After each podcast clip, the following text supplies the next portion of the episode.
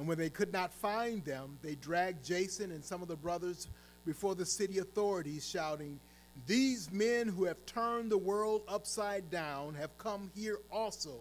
And Jason has received them, and they are all acting against the decrees of Caesar, saying that there is another king, Jesus. And the people and the city authorities were disturbed when they heard these things. And when they had taken money as security from Jason and the rest, they let them go. The brothers immediately sent Paul and Silas away by night to Berea, and when they arrived, they went into the Jewish synagogue. Now, these Jews were more noble than those in Thessalonica. They received the word with all eagerness, examining the scriptures daily to see if these things were so. Many of them, therefore, believed, with not a few Greek women of high standing as well as men. But when the Jews from Thessalonica learned that the word of God was proclaimed by Paul in Berea also, they came there too, agitating and stirring up the crowds. Then the brothers immediately sent Paul off on his way to the sea, but Silas and Timothy remained there. Those who conducted Paul brought him as far as Athens, and after receiving a command from, for Silas and Timothy to come to him as soon as possible, they departed. May God give us understanding in this preaching of the word that we'll receive today. Going to have a word of prayer, and just before prayer, I'd just like to introduce our speaker who will come right after the choir's song. Um, it was about two years ago from today, our nation was in an uproar.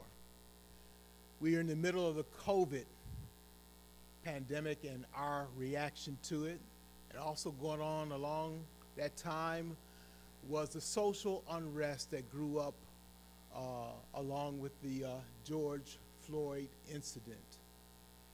And our city experienced a lot of trouble as a result of that. But it was at that time in 2020, around that time, that um, Kirk called me. I had known Kirk from our time together in the Simeon Trust uh, uh, uh, seminars that we have attended for several years. Each year we have one in uh, late January or early February. We've been attending those for several years, so I, I'd seen him and spoken to him on several occasions. But we had he had actually contacted me for the sake of us getting together as churches to have what we called at the time a prayer walk. And many of you participated in that prayer walk that we held right here in our city on 3rd, probably 3rd and Hadley, Locust in that area. And uh, it was uh, the two churches that, that started it, other churches were invited and, and were present as well. But it was in that time, it wasn't a protest, uh, it wasn't activism, it was simply believers coming together, uniting for prayer, recognizing that our community needed that unity and that prayer that we provided. It was a it was a, a, a, beautiful picture. It was a church from the south side of Milwaukee and a church from the north side of Milwaukee, a church that was prominently uh, uh, uh, white and one that was mostly black. The two churches coming together and joining in an effort. And since that time, we have grown to know each other, to fellowship together, to be in a pastor's partnership together. We meet once a month right here at Sweet Communion. We've shared pulpits together. We did so last year. At that time, Dan Allen, co-pastor there, uh, came here to preach, and I was uh, had the opportunity to preach there at Crossway. And uh, we've uh, shared our building together as well. So we've had a number of meaning, meaningful uh, contacts and interactions together, and I praise God for that. So I'm thankful for Kirk. I understand we have a couple things in common. Um, he's a little younger than me, but um, we went to the same school. We both attended Maranatha uh, Baptist Bible College and Seminary, uh, and so um, just just neat to have that in common. Uh, I could almost say we were both kicked out of the same school, but I don't know about Kirk, but I wasn't kicked out until after I graduated, so earned that distinction. Um, I'll tell you more about that later. also, uh, Kirk was um, kind of grew up in, uh, was it uh, Lake Drive Baptist? Use that. I mention that because I know some people are familiar with that and, and uh, have, have been a part of that. So you have that in common with Kirk as well. So praise God for you, Kirk. We're glad to have you come and you have your family here. Thankful for you being here and thankful for, that the Lord has brought us together, connected us together for the gospel's sake. And after uh, the prayer and the choir song, we welcome you to come and speak God's word to us. Let's bow now in a word of prayer. Thank you, Father, for this time. We thank you for what you are doing. We thank you um, for this church. We thank you for Crossway. We do pray for Brian and Heidi as they minister there today. We pray for Kirk as he comes and ministers here today. Word will be presented. We pray that your Holy Spirit will just give peace and power to the presentation of your word and that we might receive your word. Receive it with thanksgiving, anxious suffering physically. I pray for Chad in the hospital right now that you'll watch over him and be with him. We pray for Ronald and thanking you, Lord, for, that you just continue to watch over and keep him. We thank you for the Dicks, both uh, Bill and Bonnie are here today. What a blessing it is to see them and to have them here. We pray for their continued blessing and recovery.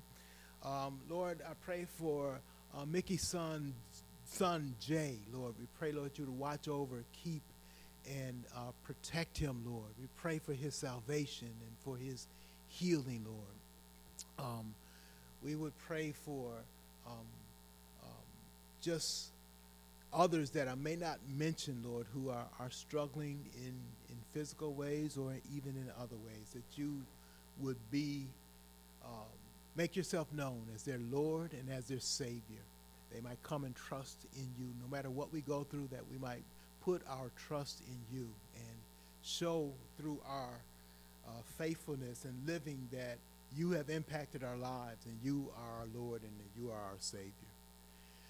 We ask that you would bless the preaching of your word now as we give way, um, that you would just use it for your glory. We pray this now in Jesus' name. Um, at this time,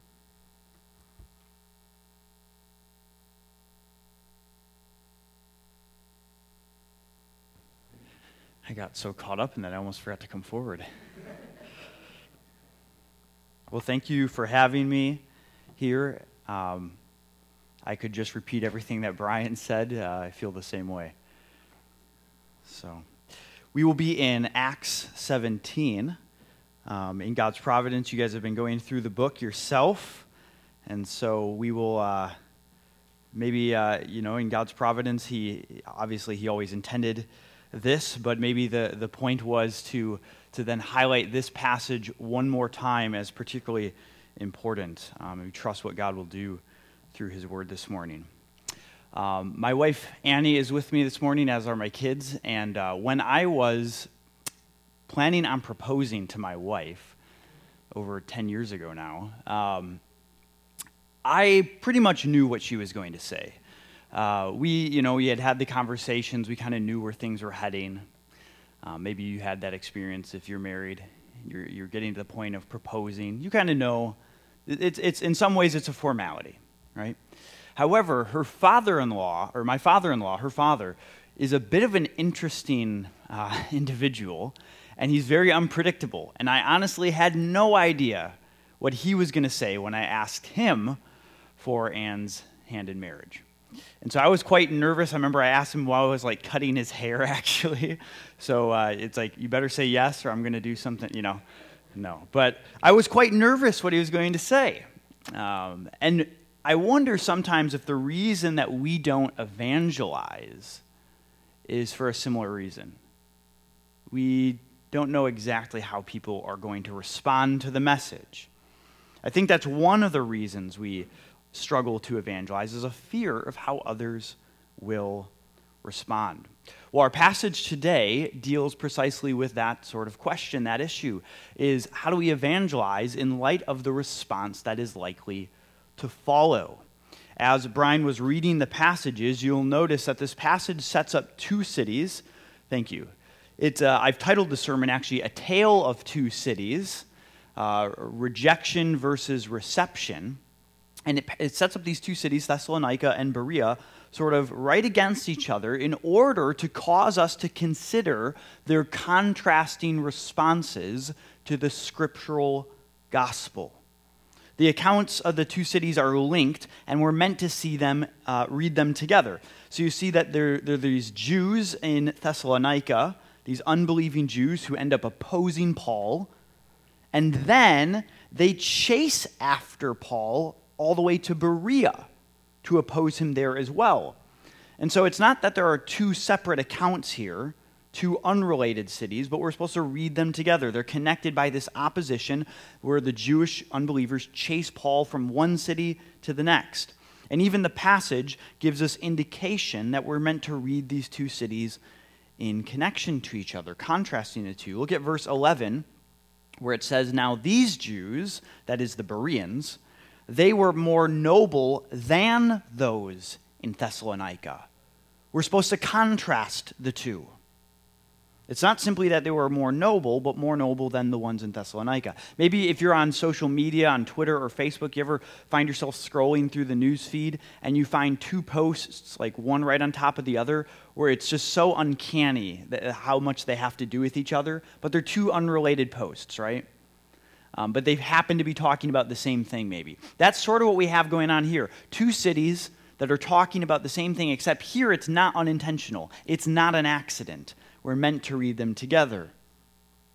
And so there's other details that show this sort of comparison between the two. In both cities, Paul goes to the synagogue, you notice. In both cities, we get similar language that's used to describe those who respond in a believing way to Paul's message. You see, they're, they're called Greeks. There's this mention of high standing wi- women in both cases. It uses this language of not a few in both cities. And then in both cities, Paul also, also gets sent away by his fellow believers in order to escape opposition. So there's a lot of parallels. And on their own, we probably wouldn't make much of that. But when you compile them all together, we see that they add up. And so the accounts in these two cities are meant to stand together. But what exactly are we meant to be comparing between them then? Well, what Luke seems to be highlighting here is each town's contrasting response, again, to Paul's preaching of the gospel. Specific attention is given to how the cities respond to Scripture, you'll notice. So look at verses uh, 2 and 3 with me. And Paul went in, as was his custom, on three Sabbath days, and he reasoned with them, notice, from the Scriptures explaining and proving that it was necessary for the Christ to suffer and to rise from the dead, and saying, This Jesus, whom I proclaim to you, is the Christ. Okay, and some are persuaded, but then we get a violent rejection from most of them. And then look down now. Um, you'll notice then the reason, or sorry, the reason that's stated for why the Thessalonians then travel to Berea and oppose Paul in verse 13 is that when the Jews from Thessalonica learned that the word of God was proclaimed by Paul at Berea, they came there as well, agitating and stirring up the crowds. So the reason they travel is the preaching of the word. So the point of this comparison is then made explicit as we saw in verse 11 when Luke, our author, explains the point of the comparison. In verse 11, now these Jews were more noble than those in Thessalonica. Okay, how so though? How were they more noble. They received the word with all eagerness, examining the scriptures daily to see if these things were so, and many of them therefore believed. So we have rejection in mass by the Thessalonians, and we have reception by the Bereans, their response to the word. And so the, this passage, these two accounts together, teach us this, I think, believer. Do not be caught off guard as the biblical gospel of Christ is preached, it will be both received and rejected. Don't be caught off guard, believer. That as the biblical gospel of Christ is preached, it's going to be both be, be received by some and rejected by others. And Luke's original audience, the ones to whom he is writing here, they likely include folks who experienced mixed responses to their own sharing of the gospel, right? that uh, as they share the gospel, they have some folks believe it and some folks reject it. And they need to hear a passage like this as well and know that folks will reject their message. And when they do so, it's not somehow a, a, signal of, of failure or that something has gone wrong. Rather, this is the normal experience of those who herald the gospel. And so we've seen the main point of this passage. Now let's kind of dive into some of the contours, some of the, the features here. So, on the one hand, we have the one response is that, is that the folks in Berea examine the scriptures and they do so eagerly and they believe. On the other hand, now let's look at the rejection. What does it look like for the Thessalonians who rejected? Well, they accuse the Christians, you'll notice, of turning the world upside down. Quote, turning the world upside down. Okay? Now, what was this accusation rooted in? You see, verse 7 they accused the Christians of, quote, acting against the decrees of Caesar. How? Because they said that there was another king, Jesus. They were preaching another king, Jesus. In other words, they accused them of plotting insurrection or following some sort of alternative king. You see, the, the Christians, they preached that Jesus was the Christ. That's just another name for Messiah. You see in verse 3 where Paul sought to prove to them that Jesus is the Messiah, Jesus is the Christ. And Christ or Messiah, if you know what that word means, it's a kingly title. That's a title for the king. It means that they were anointed, just as the kings in Israel were anointed. And so to call Jesus the Christ, to try to argue that he's the Messiah, as Paul was doing, that is to name Jesus as the true king. And so the charge against the believers here, that they were preaching an alternative king, is both true and false.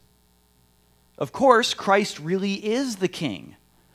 And Jesus' kingship really does challenge the authority of Caesar and all other rulers of this world for that matter.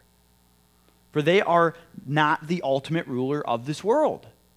The president is not the ultimate ruler of the world. Kings are not the ultimate ruler of the world. And so they we as Christians then, we do not give anyone our ultimate allegiance outside of Christ, right? And so in that sense it is true. We are saying that Jesus is king and Caesar is not. And so, no doubt, the gospel does, in some sense, turn the world upside down, right? It, it, it, it's just not necessarily the way that these folks were thinking. And so, on the one hand, there is something true to their accusation, but on the other hand, it's also false. It's also based on a misunderstanding of Christ's kingdom. That Christ's kingdom, as he told Pilate, is not of this world. In other words, what he meant by that, he says, is that we don't take up arms and fight. We don't use the world's methods of kingdom advancement. That Jesus' kingdom is of a different nature. And likewise, its methods of warfare are different. We don't seek to overthrow the government. Rather, our king tells us to submit to the government. We don't fight against flesh and blood, as Paul says in Ephesians 6. Rather, the crux of our battle is spiritual, even as our king's kingdom, of course, does have implications for all of life and society. And so Christianity is being misunderstood here in this passage. There's something true that it's based on, but it's a misunderstanding. And Christianity has always been misunderstood and falsely accused. We think of the early church. I don't know if you've heard this, but the early church, for instance, they were accused of being cannibals, of being atheists, and of committing incest. Think about why that might be. They were accused of being atheists because they rejected the Roman gods. So in the early church, they were confused. People thought people were confused about them. They thought that they were atheists, or they accused them of cannibalism because they heard of this rite in which they eat a man's body and blood. Or they accused them of incest because it was a bunch of brothers and sisters who loved one another. Okay, there's these misunderstandings, and today we face the same sort of thing. I think particularly along the lines of sexual ethics and gender where at best we're seen as prudish, and at worst, and quite commonly, we're seen as bigoted or having sort of an irrational hate for other people. And so we see re- reception on the one hand, but rejection on the other. But what's really going on under the surface? What's going on under the surface when these folks reject the message. Well, ironically, even, you'll notice, even as they accuse the Christians of being dangerous to society, they're actually the ones who start the mob of rabble rousers and set the city in the uproar. You notice that? They're saying the Christians are turning the world upside down. They're dangerous. And then they're the ones who start a mob in Thessalonica. And then as they make their way to Berea, they agitate and they, they stir up the crowds there as well. So if anyone's a threat to society, it's these guys, it's not the Christians. And they start mobs. I mean, they chase Paul down to the very next town. It gives us, there, there's just an intensity, just a, a, a ridiculousness, a ridiculousness of, of the degree to which that they go, the extent to which they go to oppose Paul's message. This isn't just like a slight opposition, like we just disagree with you, Paul. They're going to chase him down to the next town. They're going to start mobs about it. It shows their persistence, even an irrational degree of their resistance, conveying how badly they will go, how far they will go to oppose the Bible's message. And so, the reason we see why is it that they reject the message? Why is it that they go this far? Look at verse 5. But the Jews were jealous. These are referring to the unbelieving Jews, of course. And this is a theme we see throughout the whole book of Acts. Maybe you've noticed it, that oftentimes the opposition has to do, and in the Gospels, the opposition to Jesus from the leaders who end up plotting to kill him is due to jealousy. He's threatening their regime, their system, their authority. And so it highlights that their, their motivations here for rejecting. It's jealousy. And this shows us the fact that when folks resist the gospel, when folks disbelieve the gospel, it's not merely, at least, an intellectual hurdle. It's not merely an intellectual problem. It is most foundationally a moral and spiritual problem. As Romans 1 says, we actually suppress the truth in unrighteousness. It's not merely that people find it difficult to believe the gospel. More fundamentally, it's that people don't want to believe the gospel. John Stott, uh, an Anglican preacher who's since passed away from England, uh, he has a, a, little book called Basic Christianity. Um, I would, when I worked at the rescue mission, I would use it with the guys sometimes. And it's just a really great book to get introduced to Christianity. And in the beginning of that book, he talks about a conversation that he had with a young man, a young skeptic of Christianity. And John Stott said to him, Okay, if I were to answer all of your problems, all of your objections to Christianity to your complete intellectual satisfaction, would you be willing to alter your manner of life? And the man smiled and blushed. Because no, his real problem was not intellectual but moral. His intellectual objections were just a front for the underlying reality that he didn't want to believe in a God. He didn't want to believe that Jesus has, had died and risen and was Lord of this universe. That would be far too inconvenient for what he wanted to how he wanted to live his life. Or Tim Keller on social media recently posted he said, "When people tell me that once they were believing Christians but now they have rejected it all, that's a common thing. People are deconstructing, so to say, from the faith and leaving Christianity. And Tim, Tim Keller says when people do that, when they say they believed and now they don't, I often ask them, you know, after I listen to them closely, why they originally believed Jesus rose from the dead and now they've come to decide that somehow he didn't. In other words, the, the, the, the veracity, the truthfulness of Christianity rests on facts, not feelings. It's not about, it's not just an intellectual reason why people reject it, in other words. It's a moral issue. They don't want to believe it. And so, on the one hand, we have jealousy and this desire to reject the message. On the other hand, though, for those who do receive the message, what's going on under the surface for them? Well, it is a softening of their hearts that ultimately depends on God. And so, as we share the gospel, we must rely on God to do that work. You'll notice in verse 4 that some were persuaded, and the ESV says in our Bibles, it says that they were joined. Were joined. It's passive. Okay, active would be like I joined this. Passive is I am joined, like it's being done to me, right? The word actually can mean this idea of being assigned to something. So, who's doing the action? It's implied. God is the one doing the assigning, God is the one joining them. It's ultimately salvation and, and, and, and us coming to faith in Christ is ultimately something that God works in us. And we see this all throughout the book of Acts, right? Where Luke, the author of Acts, has always been attributing people's conversion to God's activity. When people come to faith, it's God who did it.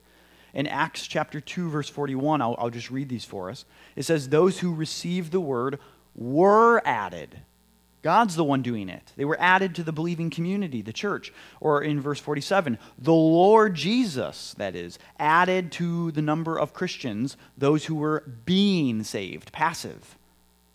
Or in chapter 11, verse 18, the Lord granted repentance to the Gentiles. Repentance is something that God grants us.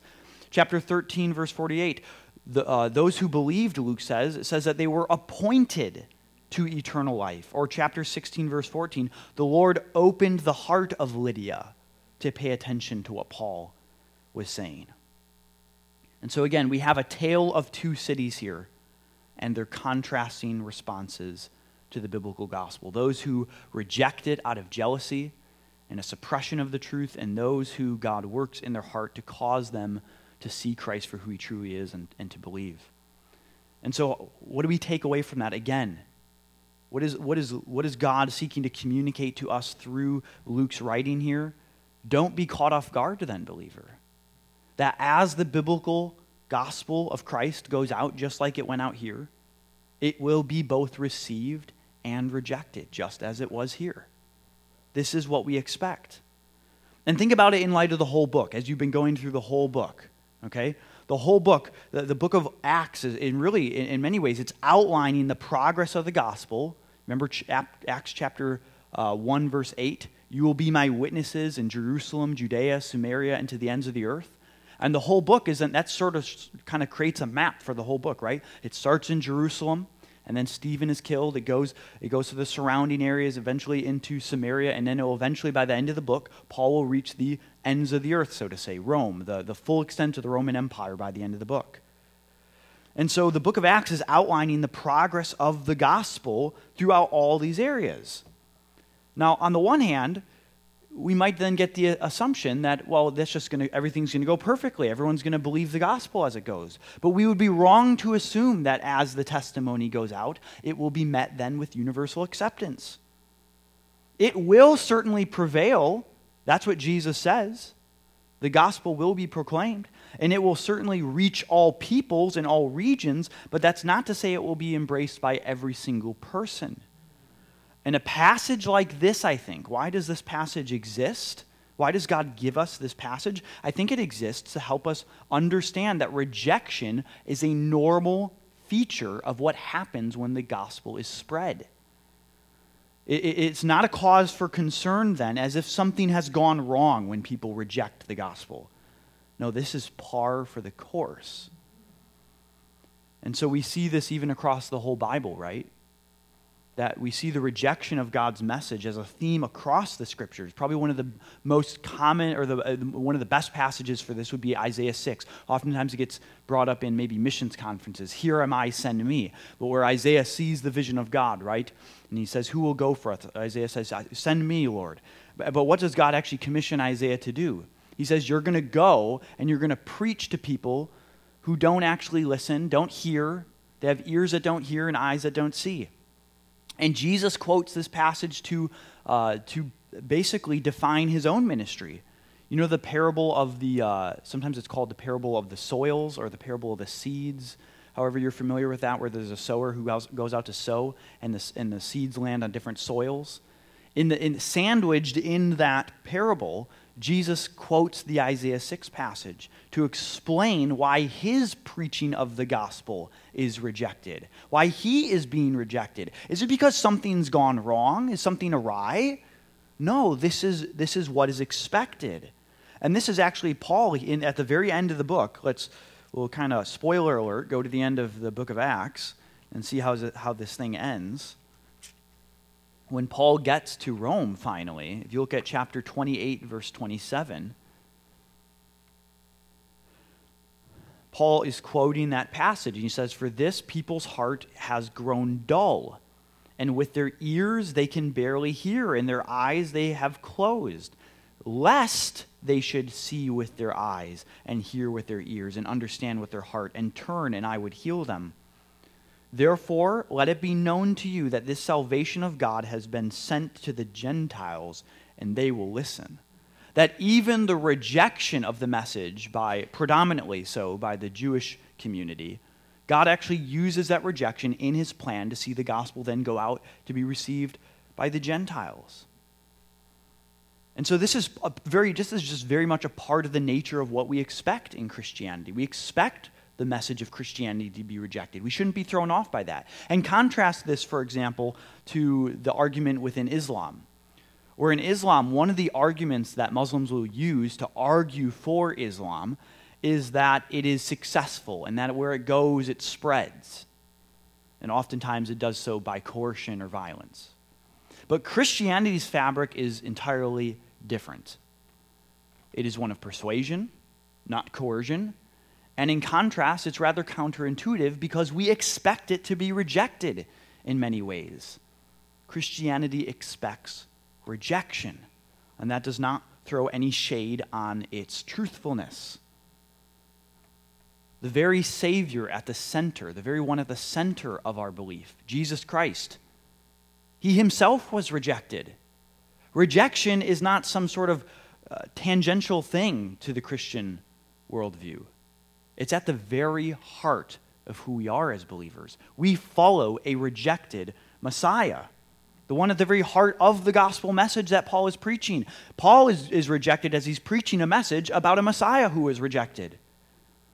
Jesus says that he will be rejected in the, in the parable of the tenant of the, of the vineyards, if you remember that parable where there's the, the, the owner of the vineyard, who represents God the Father, is sending different messengers to his vineyard, which represents Israel, and they kill the messengers, the prophets. But eventually he sends, I'll send my son, he says. And what do they do to the son? They kill him as well.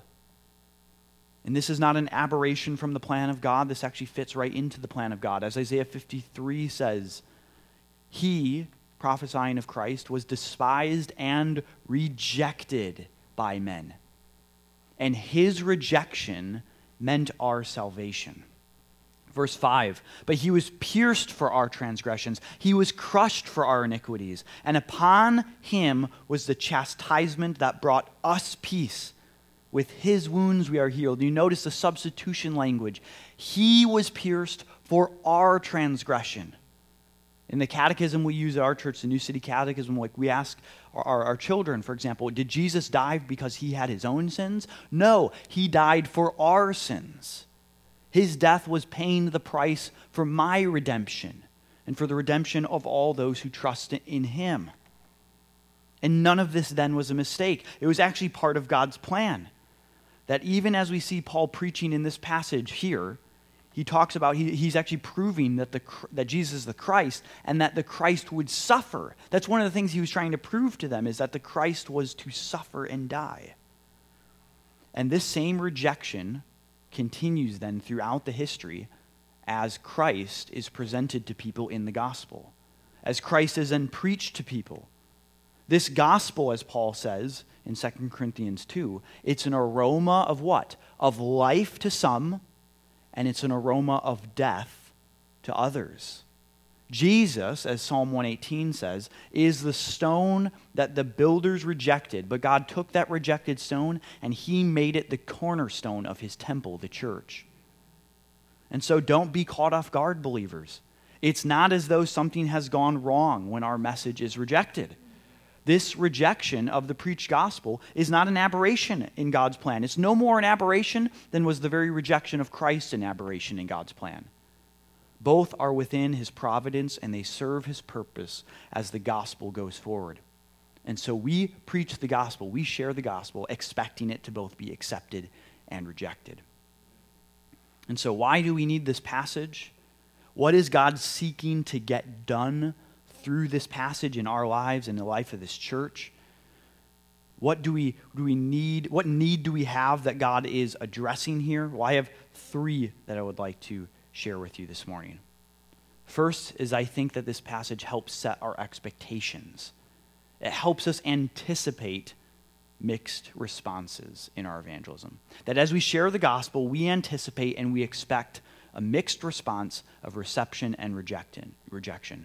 And so we are confident that nonetheless, we are unwavering in our evangelism, regardless of the response.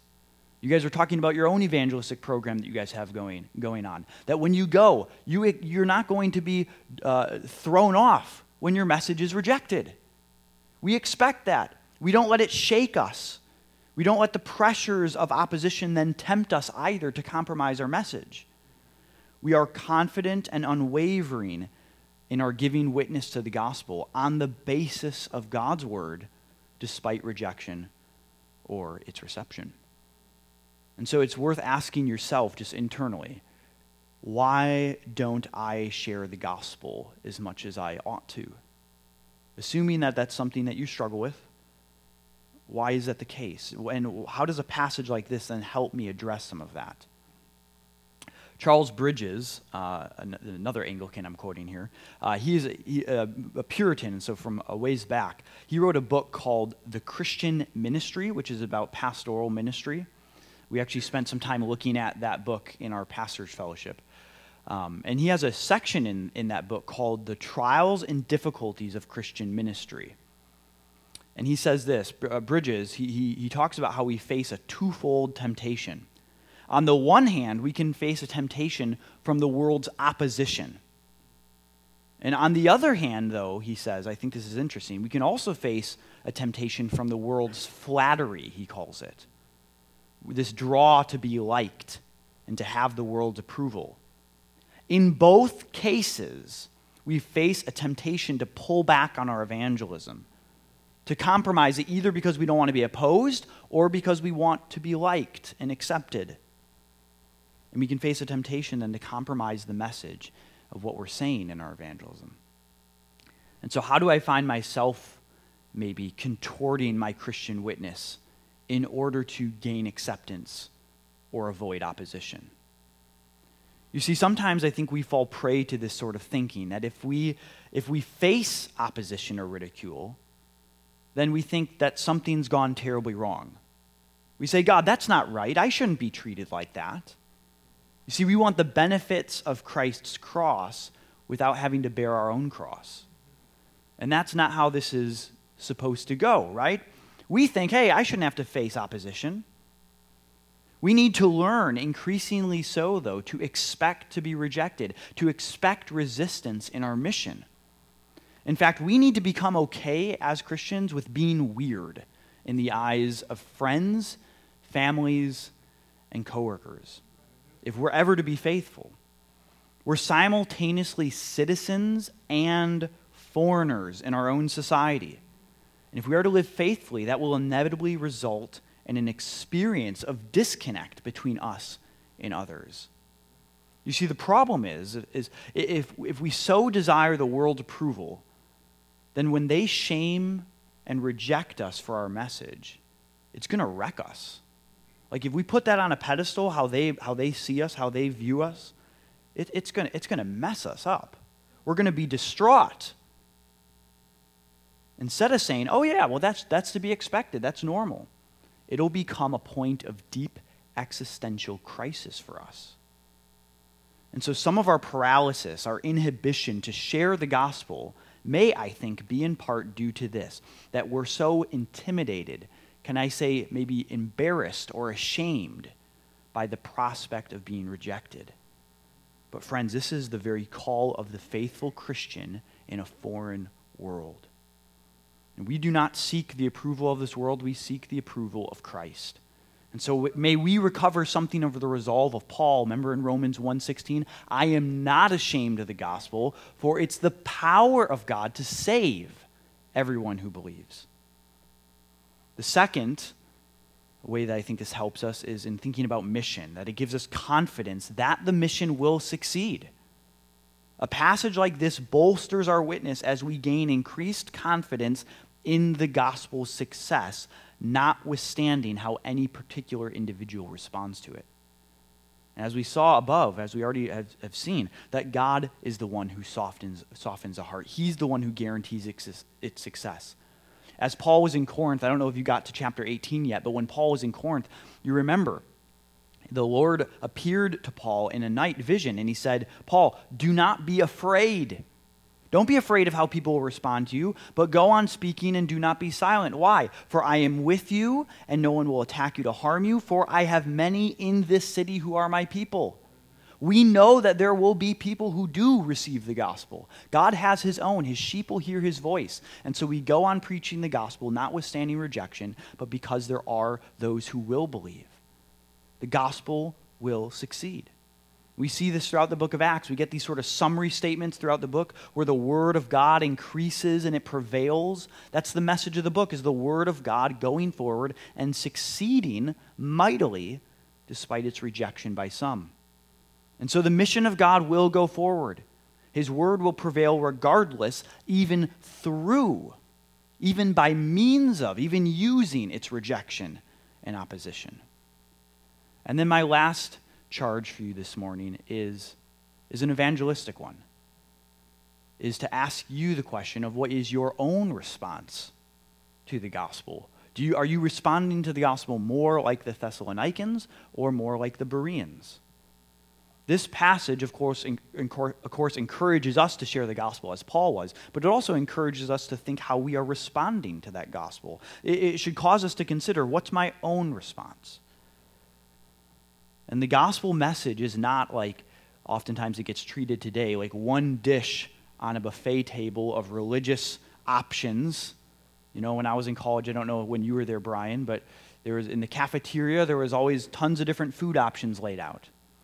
And people can kind of treat religious uh, beliefs that way nowadays. Like as long as it works for you, as long as it, as long as you like it, that's fine. It's sort of like there's pizza over on this part of the buffet, but you can have macaroni and cheese over here. That's not what Christianity claims to be. It doesn't claim for itself to be just one option among many. Simply choose what works for you. The gospel, actually, faith in the Bible is often oftentimes called obedience. The obedience of faith, because it's a summons. We're commanded to obey. We're commanded to believe on Jesus. There is no other salvation outside of him. Christ is God's appointed cornerstone. Citing that Psalm 118 passage we already mentioned, Peter says, There is no other name given by God under heaven by which we can be saved. And so that is our, that is our hope for you. If you are here today and you have not yet placed your faith in Christ, that you would talk to myself, you'd talk to Pastor Brian, or any of the deacons here and learn more about what it means to place your faith in Christ. Let's pray. God, we thank you for your word this morning, and I ask that you would work mightily, that your spirit would be at work as the word has gone forth, and that you would cause it to penetrate into our hearts, into our minds, and do a transforming work.